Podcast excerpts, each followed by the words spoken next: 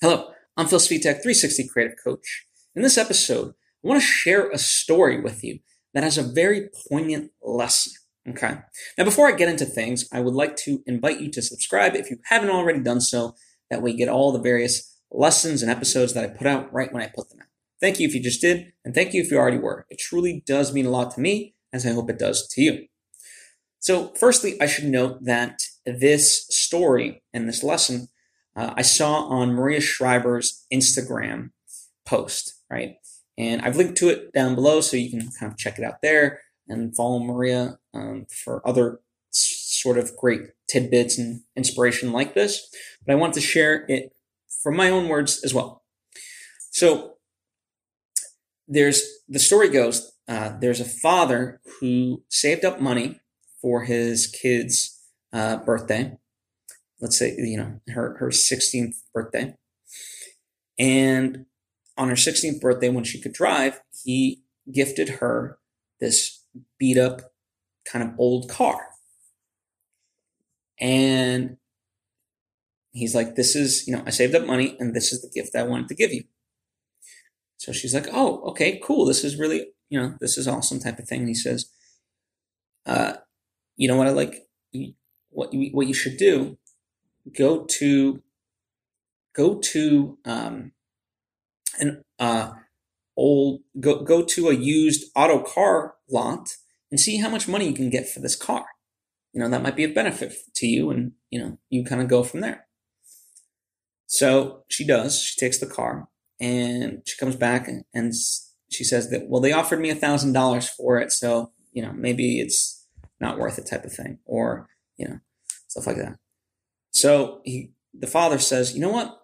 Take it to a pawn shop or a scrap metal yard and see how much they're willing to offer you for the car because I know it's, you know, not your favorite car or whatever, um, but see how much money you can get for it.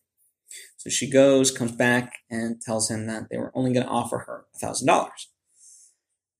He's like, okay, well, how about this? Go to go to um, this convention, this auto convention, and just talk to the people there and see, you know, what you can get for it.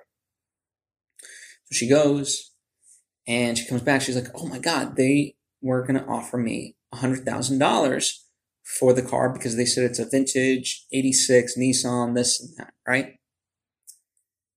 And so in that moment, the father smiles and he said, see, always go towards where they know and appreciate your true value. Never settle for somewhere where they don't. So, in that sense, right, the car is a metaphor for one's value.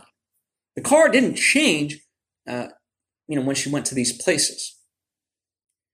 So, in a way, it's knowing your worth and not devaluing yourself, knowing what you bring to the table, and, and just being able to find the right people, the right job, whatever the case may be, that sees your value and appreciates your value and is going to ultimately pay your value, right? That's what the story really is about. And that's a great lesson that I think, you know, the father instilled into his daughter.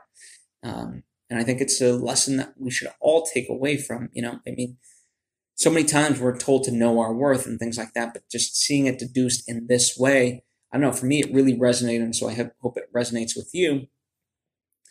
And you know, I think where it gets frustrating for a lot of us is this idea that, you know, it is a little bit difficult. Unlike with a car, you know, we don't know exactly where we should be kind of headed, especially in the creative field of really people seeing our value for what it truly is.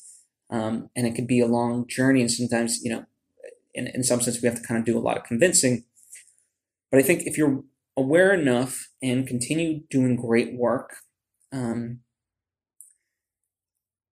and just don't really settle, then I think you will find what you're looking for. And certainly other people have, I have, and that's a beautiful thing, you know? And listen, you know, we're always on a journey. So, like, the value I bring at this moment uh, is not as great as it's going to be 20 years from now, right? 20 years from now, I'm going to bring even more value because of the, the wisdom and experience that I've gained in those 20 years. So part of it's being honest and realistic about where you are in this point in time. You know, it's not to say like, you know that your value isn't going to be really high in the future, but right now, you know, uh, kind of really consider where you are realistically. But it doesn't mean you have to devalue yourself at the same time either. So it's kind of an interesting balancing act. But, um, but don't don't be realistic with your value, but never devalue yourself, right? So um, that's I really love the story because of the message that it that it communicates. I hope you do too.